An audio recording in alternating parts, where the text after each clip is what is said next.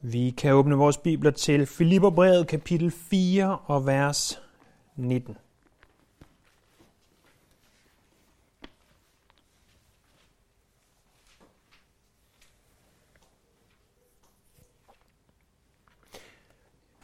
Jeg har rent faktisk aldrig præsteret at se en af de udsendelser, der indimellem kører på TV2, der hedder Størst. Men som jeg forstår konceptet, så er det, at ham her, Peter Ingemann, han rejser rundt i verden og ser det største af noget.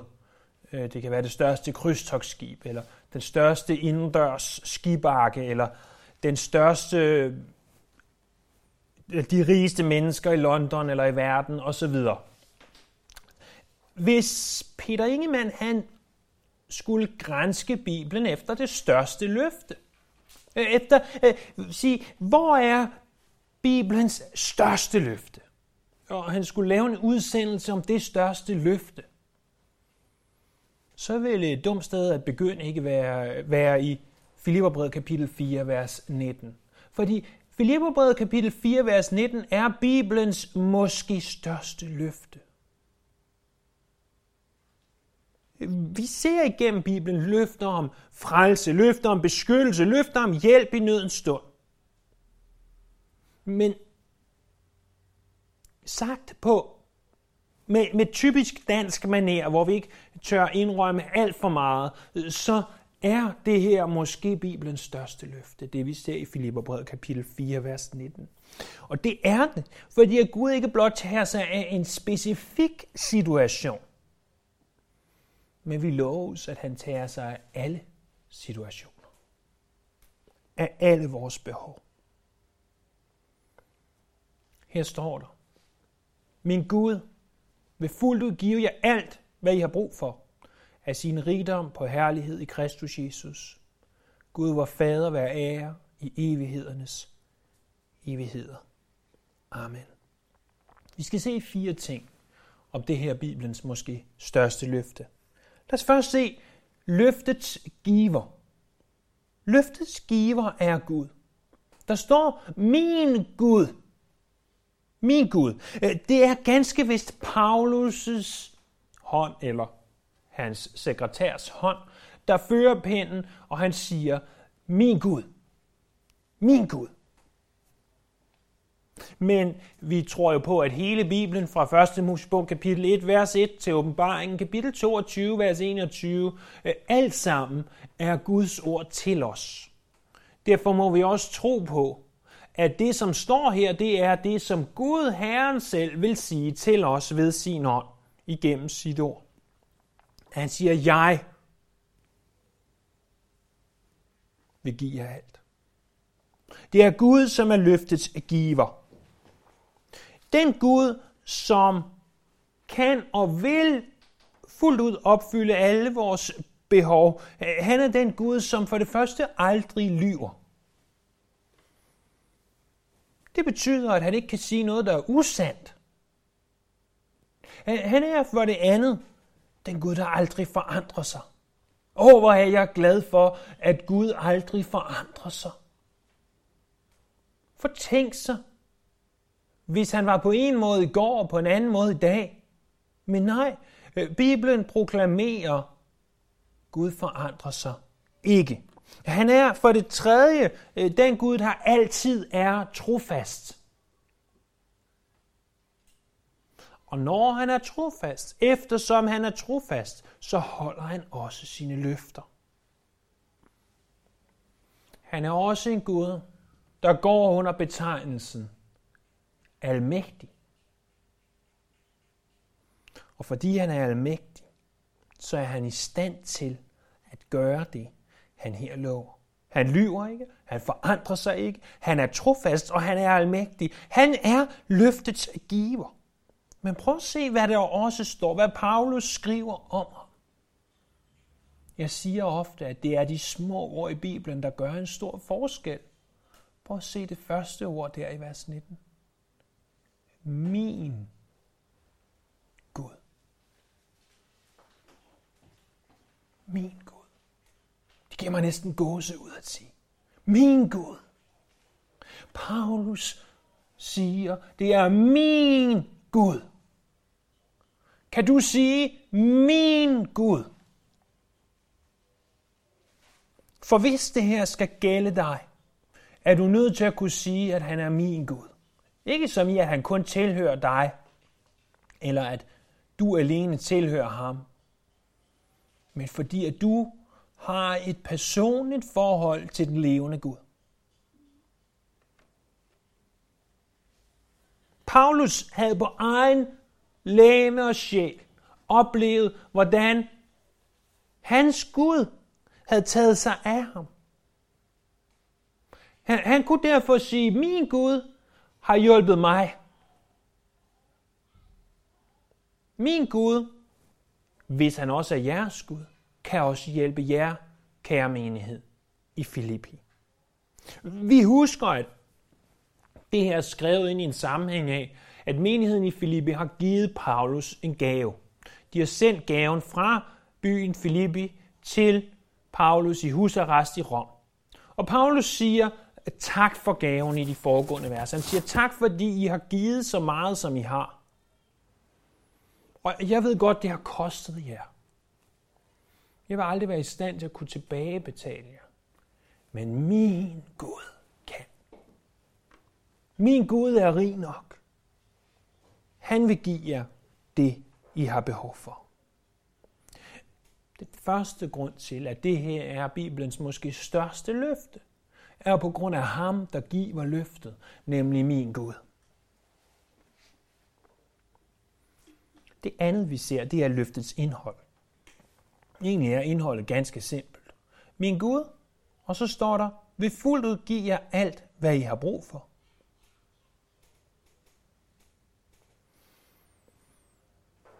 Eller måske mere ordret oversat, at han vil fuldt ud opfylde, eller han vil opfylde alle jeres behov.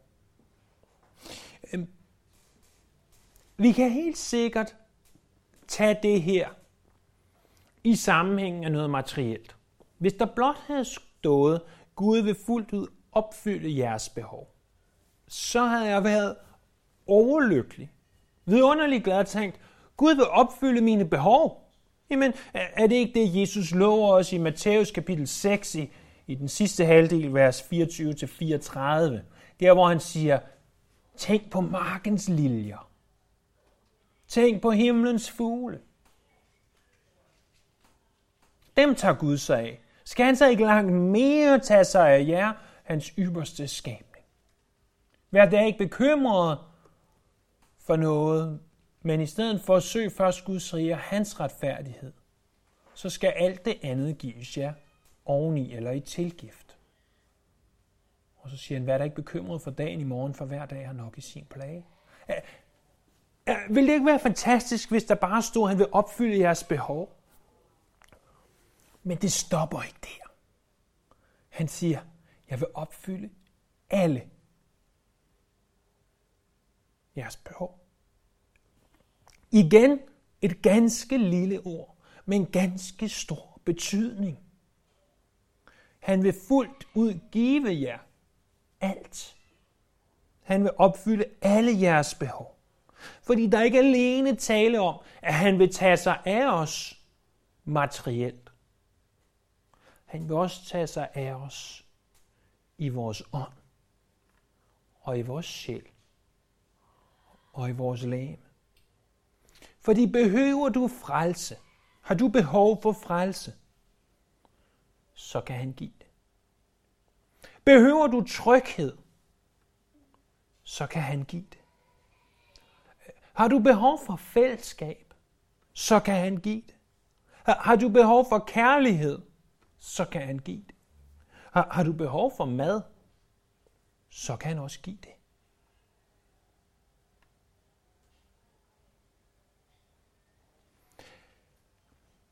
At vores Gud er en givende Gud, det ser vi igen og igen gentaget i skriften. Vi kunne øh, pege til for eksempel 5. Mosebog kapitel 8, hvor det taler om mannaen fra himlen. Hvordan at Gud han igennem de 40 år Israels menighed var i ørkenen, tog sig af dem ved at give dem manna. fra himlen. En af dem, vi alle elsker synes godt om, er salme 23. Herren er min hyrde. Jeg lider nogen nød, eller jeg lider ingen nød. Ingen nød. Hvorfor? Fordi at når du har Herren som hyrde, så tager han sig af dig. Betyder det, at dit liv vil være det, som har været betegnet som livet på en lyserød sky? At der vil være fred og ingen problemer langt fra. Langt fra. Men det er der en anden årsag til. Det er ikke fordi, at din Gud ikke er i stand til eller ønsker at tage sig af dig. Han kan, og han vil tage sig af dig. I salme 84, vers 12 står der, at de, der tilhører ham, nægter han intet godt. Det er dog yderst vigtigt at understrege, hvad der står her. Han vil fuldt ud give jer alt, hvad I har brug for.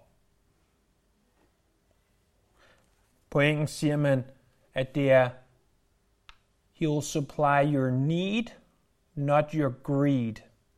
Altså dine behov, ikke din grådighed. Det klinger bare ikke helt så godt på dansk som på engelsk. Your need, not your greed.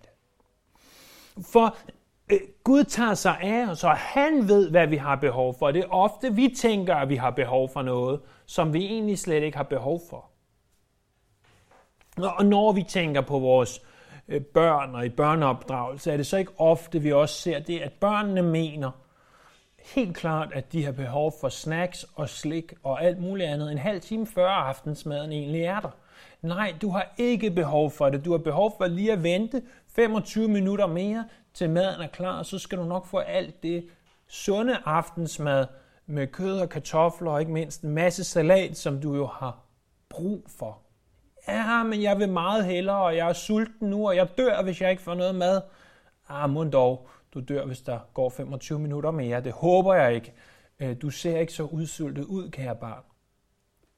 Og, og den karikerede øh, samtale, som vi kan have med vores børn, fordi de tænker, at de har brug for noget, som egentlig bare er, at de har lyst til noget.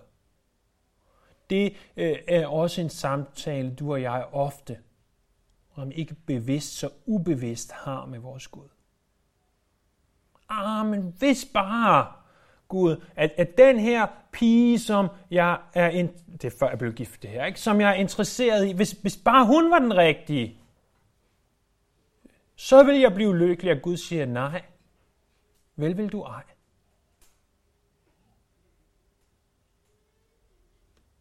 For han ved, hvad der er bedst for os. Han ved, hvad det rigtige er.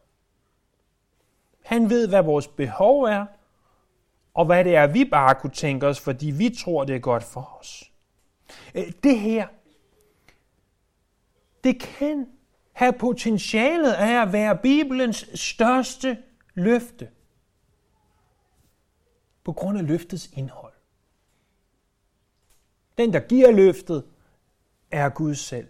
Det han siger er, at han vil tage sig af os i alle forhold og give os det, vi har brug for. Og, og det er uanset om der er tale om et tag over hovedet, e- eller om der er tale om øh, lægedom til din sjæl.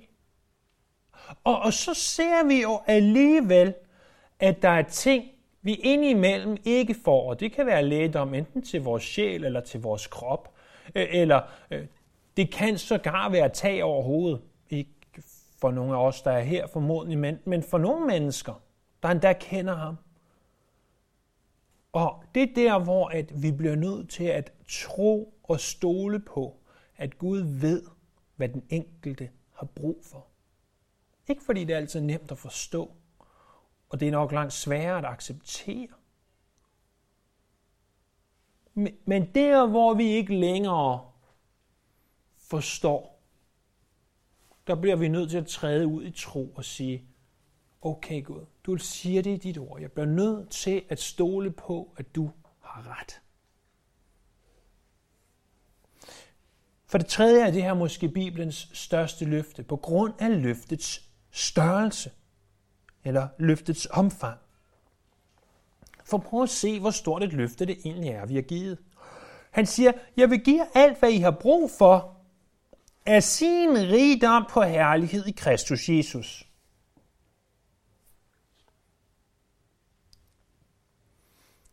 Han giver ud af sin rigdom. Det betyder, at Gud giver i overensstemmelse med sin rigdom. Forestil jer en mand, der havde en million kroner på sin bankbog. Og han går hen til dig og siger, her har du 100 kroner. Tak, hold det op, tak. Det var pænt af dig. 100 kroner er, der er også nogle penge. Den mand ville give ud af sin rigdom. Han vil have ja, 100 kroner mindre end den million. Hvis nu den mand i stedet for kom hen og sagde til dig, prøv at høre, jeg har en million stående på kontoen. Og i alle de gamle bibelkommentarer, der taler de om en blankocheck. Øh, de fleste også ved nok stadigvæk, hvad en blankocheck er, men hvis nogensinde nogen skulle komme til at høre den her optagelse, der bare er en smule yngre end os, så er ordet blankocheck helt klart udgået af øh, det danske ordforråd. Så derfor en bedre illustration. Et kreditkort sammen med pindkoden. Så han kommer hen, har en million på sin konto og siger, her har du mit kreditkort eller mit dankort sammen med pindkoden. Og du har jo et fuldmagt til at bruge mit dankort, og det må man sikkert ikke, og det er sikkert meget lovligt og alt muligt andet, men tag nu bare illustrationen og sig, okay, Jamen, så vil han give i overensstemmelse med sin rigdom. Og du kunne køre kortet lige så ofte du ville, og du kunne have rådighed over hele hans million. Gud giver ikke ud af sin rigdom. Han, han giver ikke bare øh, øh, en smule. Han giver i overensstemmelse med. Forskellen på Gud og den her fiktive mand, vi talte om, er, at Gud har ikke en million på sin bankbog. Gud har uendelige, uendelige ressourcer. Uendelig kærlighed. Uendelig barmhjertighed. Uendeligt er alt det, som du sidder lige nu og egentlig ikke har lyst til, men har brug for. Der står, at den øh, rigdom, det er en rigdom på herlighed i Kristus Jesus. Formodentlig er en bedre måde at oversætte det på, er, at det er den herlige rigdom. Ikke fordi det andet, hvad betyder det her på herlighed i Kristus Jesus? Det, det rigdom på herlighed. Jeg, jeg tror, at det er en herlig rigdom i Kristus Jesus. Og, og vi bliver nødt til at stille os selv det spørgsmål. Hvor rig er Gud egentlig? Jeg taler ikke i penge i banken. Men prøv at høre en gang. Der står i salme 50, vers 10, at han ejer dyrene på de tusinder af bjerge. Og som Corey ten Boom yndede at sige, at hvis jeg har behov for noget, så sælger Gud blot en ko, og så har jeg det, jeg skal bruge. Han ejer køerne på de tusinder af bjerge. Der står også i Haggai's bog, kapitel 2, vers 8, at han ejer alt guldet og sølvet. Alt guldet, alt sølvet tilhører mig. Et skridt videre. 2. Mosebog 19.5 eller 1. Korinther 10.26. Hele jorden tilhører ham. Hele jorden tilhører ham. Og så, hvis vi tager det til det ypperste niveau, så er der en uforgængelig og en ukrænkelig og en uvisselig, og det er tre relativt svære ord, arv.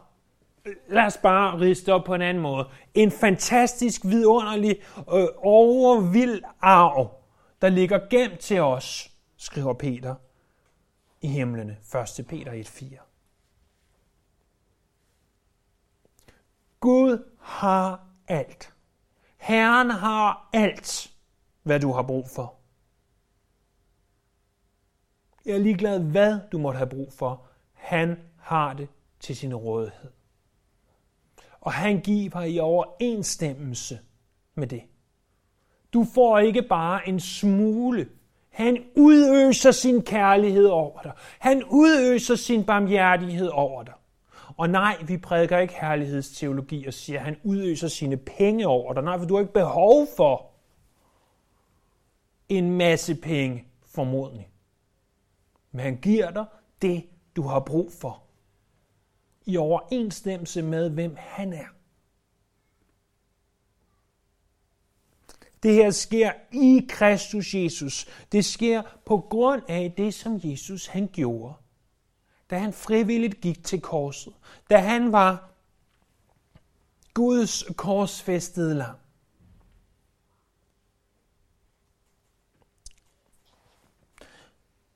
Når vi her for det tredje tænker på løftets størrelse, så begynder vi at forstå, hvorfor det her er Bibelens måske største løfte. Fordi at løftet har en giver, der er himlens og jordens øh, skaber.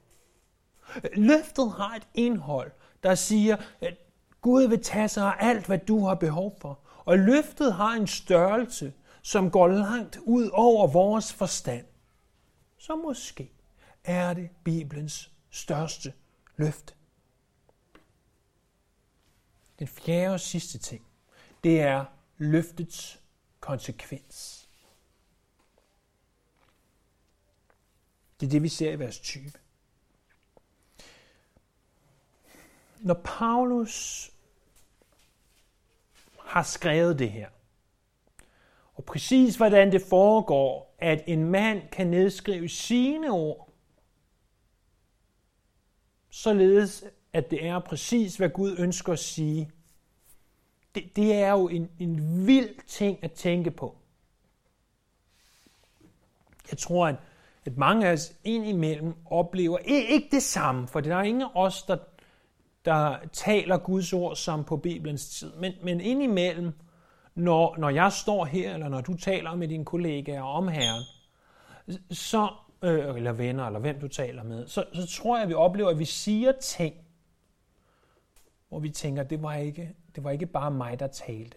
Vi, vi tilskriver ikke noget, vi adderer ikke noget til Bibelen. Men, men vi mærker, at Guds ånd arbejder igennem os. Og det tror jeg også i en endnu større grad, at Paulus har fornemmet her. Han har sagt øh, øh til ham, der nu har nedskrevet det her, eller selv har nedskrevet det, eller hvordan det nu præcis er foregået i det her tilfælde. Øh, jeg, jeg tror lige, jeg skriver, min Gud vil fuldt ud give alt, hvad I har brug for. Han brugte selvfølgelig ikke computer, men en fjer, øh, eller hvad de brugte. Og i det han så har skrevet det, så tænker han, Nå ja, hold op. Tænk så Gud, at du vil give mig alt det, jeg har brug for, når jeg sidder her i husarrest. Og jeg har brug for varme, så sender du Epafroditus med en jakke til mig.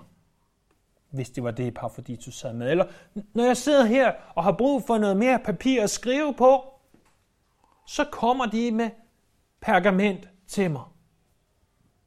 Hold det op, Gud. Du tager sig af det, som jeg har brug for. Hvor er det vildt? Og så kan han ikke andet, end at stoppe op og prise Gud. Og sige, Gud, vor Fader, vær ære i evighedernes evigheder. Amen. Amen. Og med det slutter han egentlig brevet. Når du og jeg skriver et brev eller en e-mail, øh, så vil slutningen af brevet jo være den sidste linje. Slutningen af brevet vil jo typisk ikke være vores navn, som jo er det her i vores former for breve og e-mails, eller hvor der står med venlig hilsen Daniel Jacobsen, e- Eller endda der, hvor jeg så skriver, PS, øh, har det godt, og jeg håber, I også har det godt. Nu er PS ikke noget, man bruger voldsomt meget mere, eftersom man kan redigere øh, øh som en sindssyg, indtil man sender e-mailen. Men her, der slutter Paulus egentlig brev. Og i de resterende tre vers, der siger han, Når jeg, jeg skal også hilse jer fra, og hilse, eller jeg skal hilse, sørge for, at I hilser de her. Og så lige en sidste hilsen. Men her er brevets egentlige slutning. Og jeg vil godt have, at vi observerer en ting her i slutningen. Prøv en gang at bladre en side tilbage. En side tilbage, vi har brugt siden 1. januar på at gennemgå Filipperbrevet. Øhm, Tak Gud for den dybe, dybe, dybe skat, der er gemt i det her brev. Men prøv at se her i kapitel 1, vers 2. Noget være med jer, og fred fra Gud, vor Fader og Herren Jesus Kristus. Vers 3. Jeg takker min Gud, hver gang jeg mindes jer. Og i vers 6, og i tillid til, at han, som har begyndt sin gode gerning i jer, vil fuldføre den ind til Kristi Jesu dag. Den måde, hvorpå Paulus indleder brevet, og på sin vis også afslutter brevet, er med at pege os til faderen. Det er selvom det her brev er et brev, hvor vi har sat titlen At være som Jesus, så øh, er det her brev stadigvæk, til trods for det faktum, et brev, der peger os til faderen.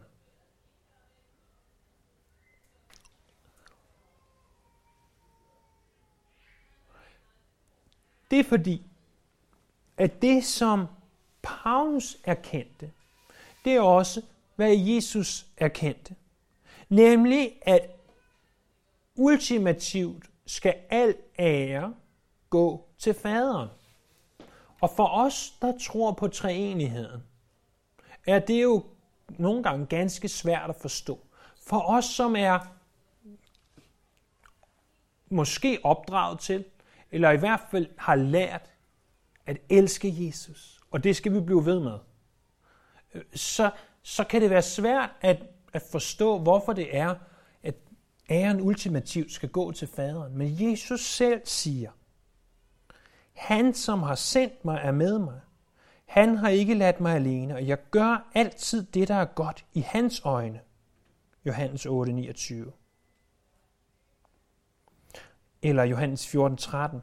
Og hvad I end beder om i mit navn, det vil jeg gøre, for at faderen må blive herliggjort i sønnen. At selv i den treenige Gud, hvordan det end måtte fungere, giver sønnen ære til faderen. Og det er også det, Paulus siger. Det er Gud, vor fader, der skal have den ultimative ære.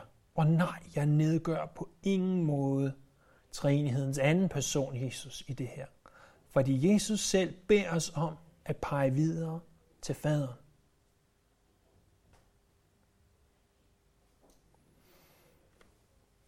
Og han kaldes for fader eller far, fordi at han har adopteret os og givet os rettigheder som fuldvoksne sønner, som vi læser om det i Efeserbrevets første kapitel. At han har givet os retten til, at vi kan kaldes Guds børn. Johannes evangeliet 12.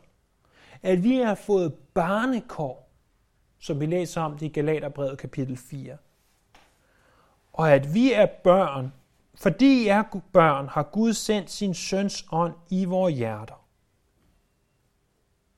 og den ånd råber, Abba, Fader.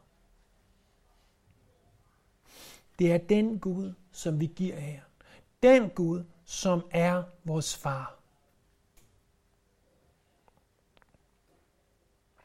Hele årsagen til, at du og jeg er skabt. Hele grunden til, at vi eksisterer. Det er ikke så, at vi kan have det godt og behageligt selvom vi forhåbentlig har det nogenlunde godt og behageligt, noget af tiden i hvert fald. Øh, hele grunden til, at vi eksisterer, er ikke så, at vi kan få børn og en familie og have det hyggeligt. Grunden til, at du og jeg er skabt. Meningen med livet er, at vi skal ære faderen. Kolossenserbrevet kapitel 1, vers 16 taler om det. Hvornår ærer vi Gud? Vi ærer Gud for det første, når vi anerkender, hvem han er. Du ærer Gud, når du anerkender, hvem han er. Hvis du anerkender, at han er den Gud, der kan opfylde alle dine behov. Når du anerkender, at han er den Gud, der kan give dig alt det, du behøver. Når du anerkender, at han er den Gud, der var villig til at sende sin enborne søn. Så ærer du ham. Men du ærer ham også, når du lever dit liv i lyset af det faktum. For ingenting er at sidde nu og forhåbentlig være begejstret over, at Gud kan tage hånd om alle vores behov.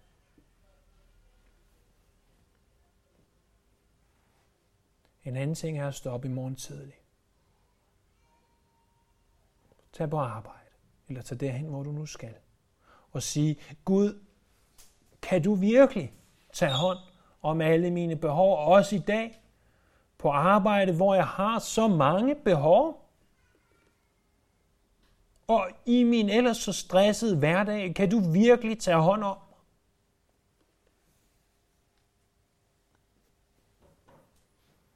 det er det ære Gud. Og det her er Bibelens måske største løfte, fordi det har den rette konsekvens. Nemlig, at når vi indser, hvad løftet er, så begynder vi at ære Gud. Vor Fader i evighedens evighed.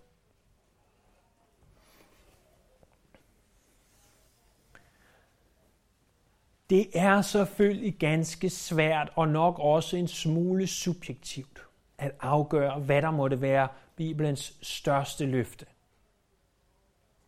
Det, det er jeg godt klar over. Og, og jeg kan ikke med sikkerhed sige, at det her det er Bibelens største løfte.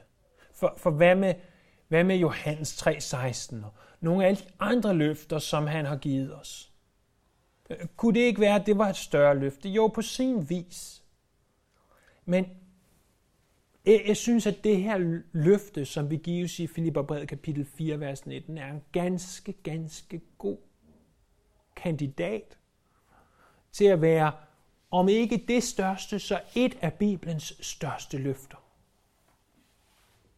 Det her handler ikke om, at du bare kan få, få, få. Det handler om, at du har en kærlig fader, en almægtig fader i himlen, som tager hånd om dig. Som giver dig det, du har brug for på det rette tidspunkt.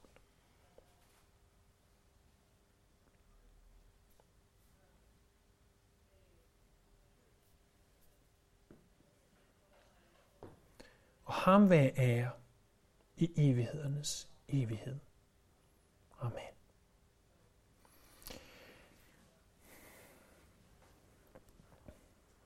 Himmelske far.